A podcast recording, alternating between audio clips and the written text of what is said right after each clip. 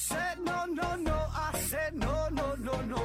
You say take me home. I said no, Perignon. You said no, no, no. I said no, no, no, no. No, no, no, no.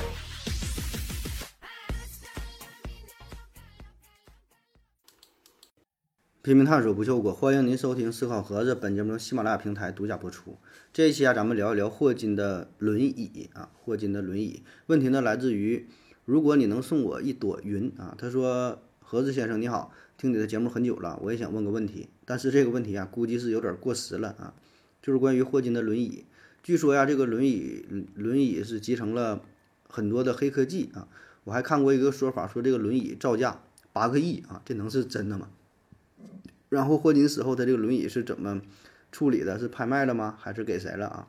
如果现在霍金还活着，那么呃，现在能否利用脑机接口技术，让霍金更方便的进行交流啊？这是关于霍金轮椅的事儿啊。这问题确实有点过时了啊。老霍呢是二零一八年的三月十四号就去世了啊。呃，你看到现在这都几年了是吧？我还记得当时咱还跟风做了一期节目呢啊。一回首啊，这五年的时间是吧？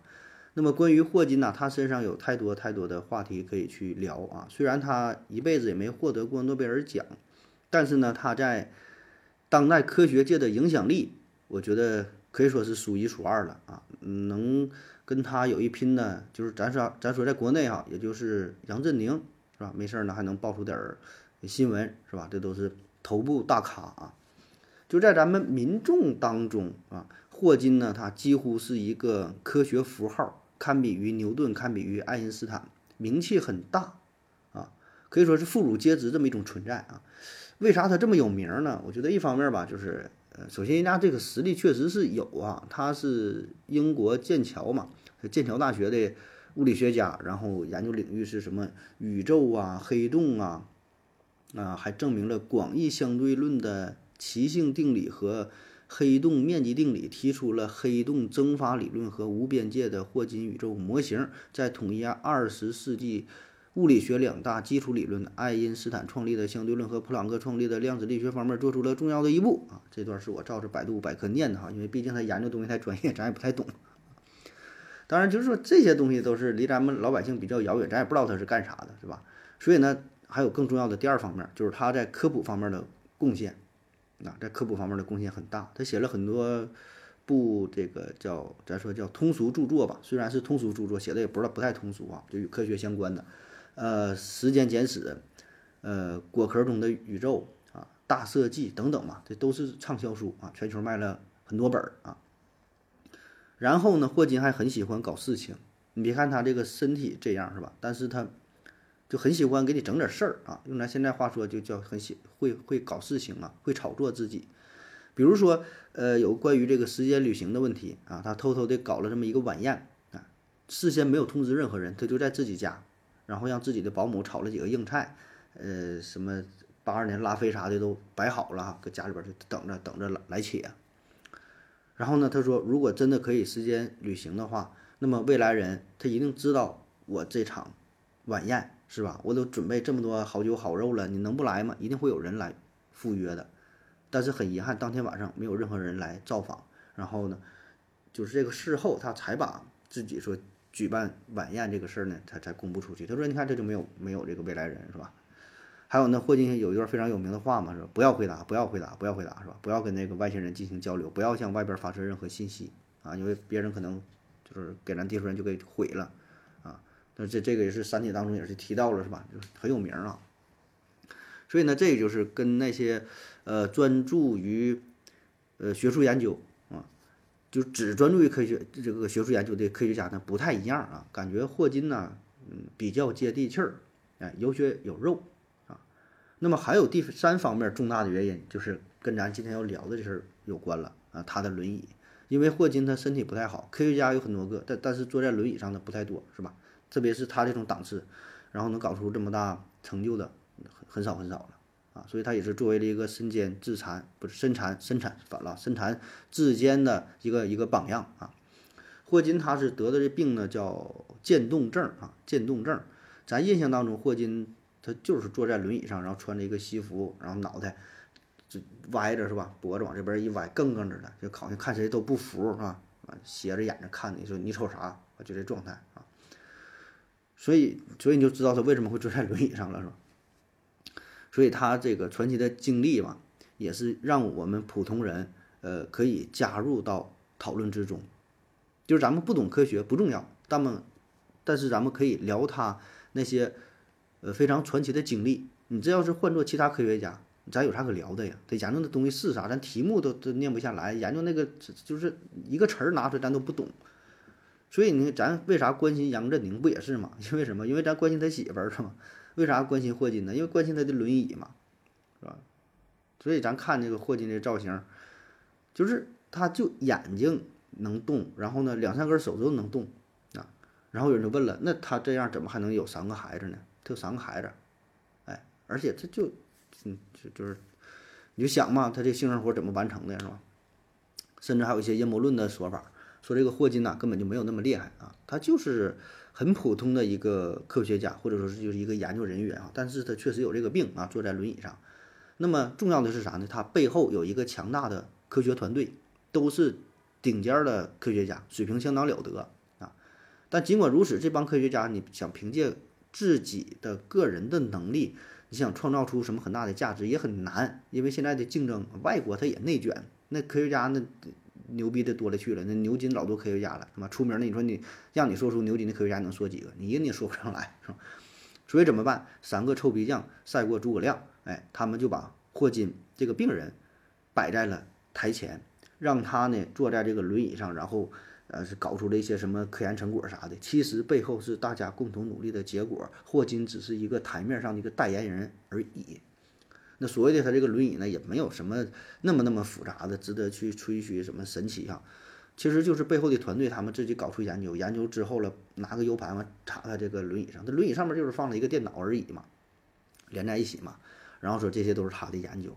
然后又写了一些学术论文，写了一些科普的资料，都是背后这个团队团队一手打造的。就像咱现在看一个流量明星，他背后都得有一个有什么经纪人呐，又是化妆呐，要什么，整个这个团队可能十多个人、几十人，哎，然后呢，咱们又非常喜欢听故事，对吧？如果你说普普通通啊，一个科学家团队做出什么贡献，一看新闻也就完事儿了。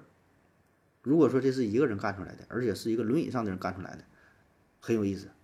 对吧？咱就很很很爱听，所以这也间接的也有一个好处，就是让大伙儿关注科学这个领域所以看这个阴谋论是吧？听着也挺有道理啊，真假不知道，但在这么一说，确实还挺热闹啊。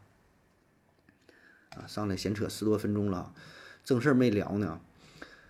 说这个霍金的轮椅哈，说霍金啊，霍金呢是一九四二年出生，那活到现在，活到现在也八十多岁了啊。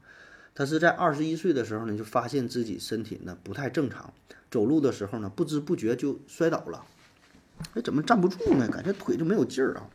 到医院一检查，哎，这叫肌萎缩性脊髓侧索硬化症，就是咱平时所说的渐冻人儿。渐冻人儿啊，逐渐的渐，呃，冻是冰冻的冻啊，逐渐的冻上了，在一点点发展，然后身上的肌肉就是越来越没有力气。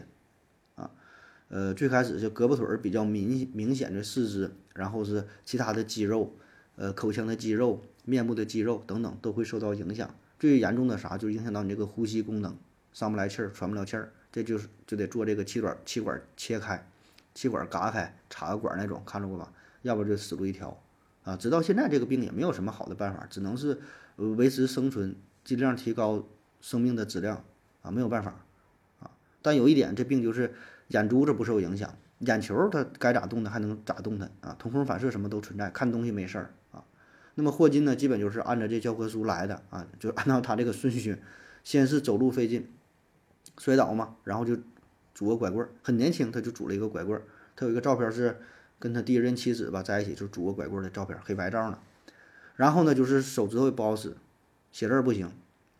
三十多岁的时候呢，说话就费劲了。能说，但是一般人听不懂，就家里人能听明白。搁外边做报告都得家里人当翻译。三十多岁时候，到了八五年的时候，他是四十三岁，进一步发展就影响到这个呼吸功能了，然后就做了这个气管切开。那么气管切开之后就没办法说话了，哎，那这时候他唯一能跟外界互动的就是两个眼珠子和三个手指头。所以那时候就一开始是家里人拿那个字母卡呀摆在霍金的面前啊，然后你就表示呗，是吧？你这个嗯是不是你要的这个字母啊？是还是不是，对吧？就是和否，就是做一和零的判断，哈，就是就是回归到了电脑的工作的模式，是吧？是还是不是啊？A 这字母是不是是啊？然后 B 是不是啊？一直到 P 是不是是啊？A P 第三个字母是什么？一问是 P 啊是啊啊 P A P P 啊 L E 啊，你想吃苹果啊？就这么给一点点拼，所以呢，这个效率就是非常非常低了啊。那么怎么办？咱就说到他这轮椅了哈，就得用一些高科技加持啊。毕竟他世界级的名人嘛，当时是很多科技巨头联合在一起，就想给老霍打造一个宇宙无敌的轮椅，有谷歌呀、苹果呀、IBM 啊、甲骨文呐、亚马逊呐。呃，Open AI 那时候没有 Open，我就瞎说的，我就那 就这意思吧，反正挺多 Facebook 什么的啊，这些厉害的，英特尔啊，做芯片的呀，做什么的，高科技公司呗，坐在一起开会，就研究说给这个老霍，咱得给他整一个轮椅啊。其实他在一九六三年的时候，他就已经坐上轮椅了啊，但是那是早些年，相当于一点零版本的轮椅啊，嗯，比普通的轮椅也也没高级到哪去，都差不太多吧，上边就是多了几个按钮。那不不不是几个，就就两个，你多了他手肘他也摁不了，就俩按钮。然后这个按钮可以控制光标，然后用这个来打字啊。呃，那个时候大约每分钟能够打十五个单词，那这效率也算是不错了。就是用这个轮椅，它是三年的时间写出了《时间简史》啊，《时间简史》，一九八八年出版的，很不容易啊。然后这个轮椅的屏幕上呢，还可以辅助霍金。就是选择这个词汇，然后呢可以转换成语音，用这个语音模拟器发出声音啊，可以说这是一个初代的产品啊，七几年八几年的事儿啊。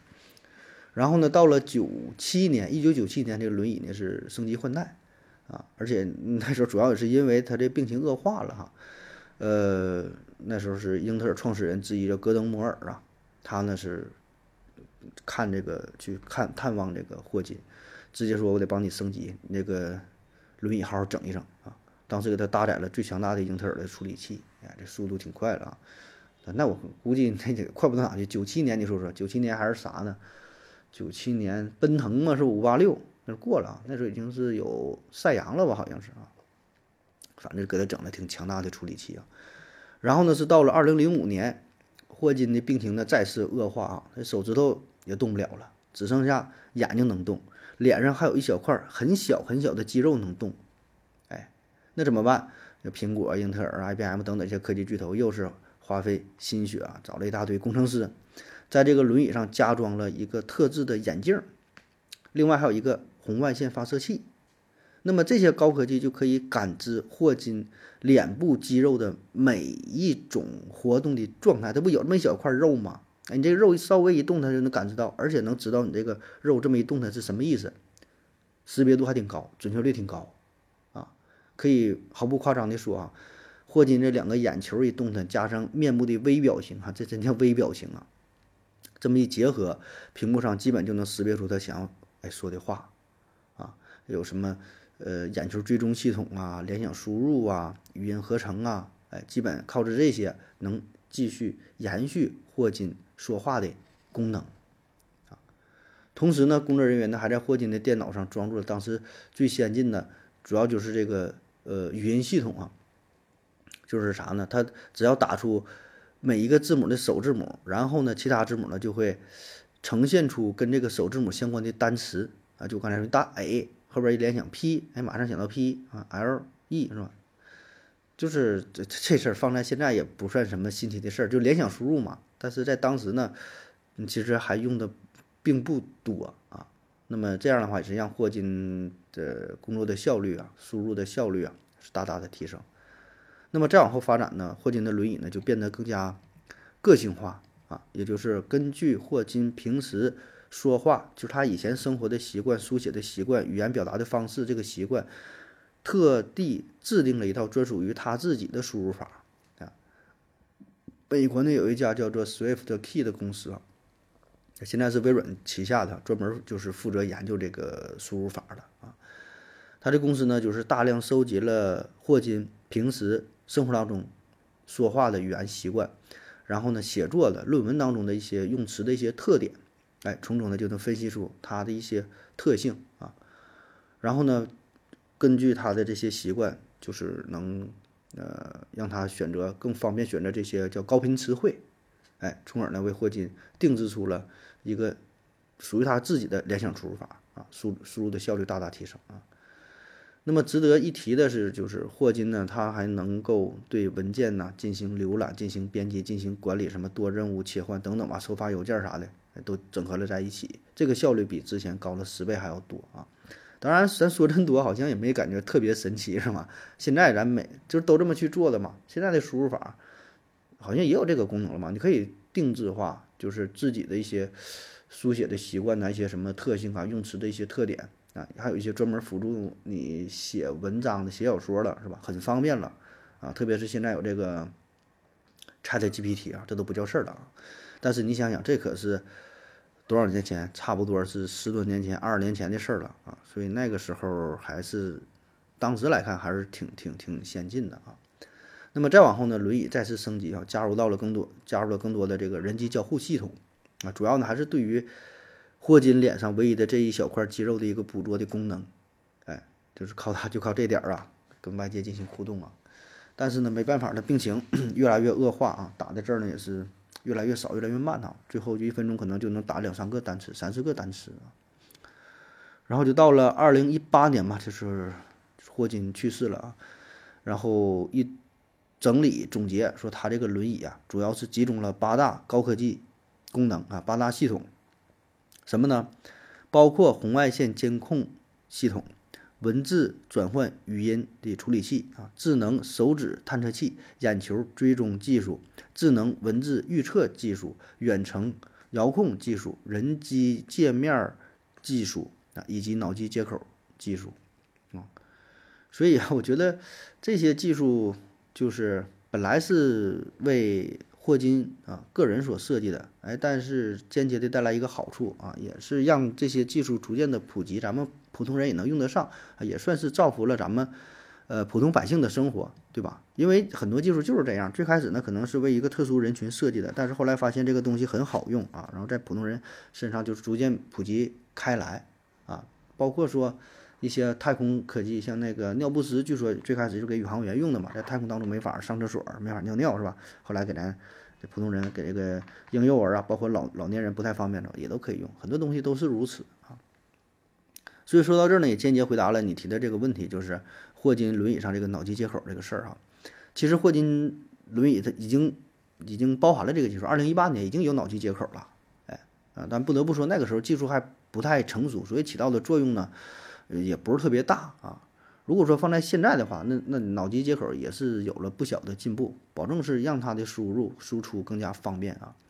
今年八月份嘛，呃。自然杂志上就发表了美国斯坦福大学的一个研究成果，他们就是利用脑机接口技术和这个人工智能啊，在不借助其他外部辅助设备的情况下，直接就可以把人们心中想说的话转化成为单词，啊，斯坦福大学的科学家宣称说，他们可以让瘫痪的病人进行流畅的对话，让他们自由表达心中的所想啊，当然这个还是。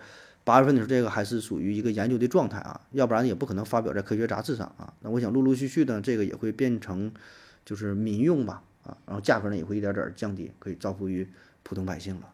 关于霍金的轮椅啊，还有一个当时研究出来但是没用的、没用上的技术啊，说这个人机交流专家呢研究出了一种更加智能的呃轮椅，它呢是呃基于喉部肌肉发音收缩和舒张来设计的啊。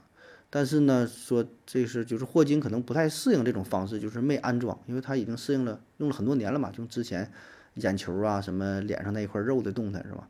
没用这个啊。那么最后说说这个造价啊，这个造价呢，前前后后一统计啊，确实达到一点二亿美元。当然他说的这个钱，我觉得并不是完全投放在这个轮椅上的，因为他还有很多就是。科研的钱、研发的钱，就像一辆汽车造这个车，可能你说这些零部件放一起，可能就是就是五万块钱，但是整个这个研发呢、设计这个团队呢，背后的钱呢老多钱了。就像一片药，你说这个药成本能多少钱？两毛钱没有，但是你研究这个药得多少钱？那不知道，很上亿是吧？所以这个轮椅也是啊，他说是一点二亿美元，相当于八亿多人民币了呗，是吧？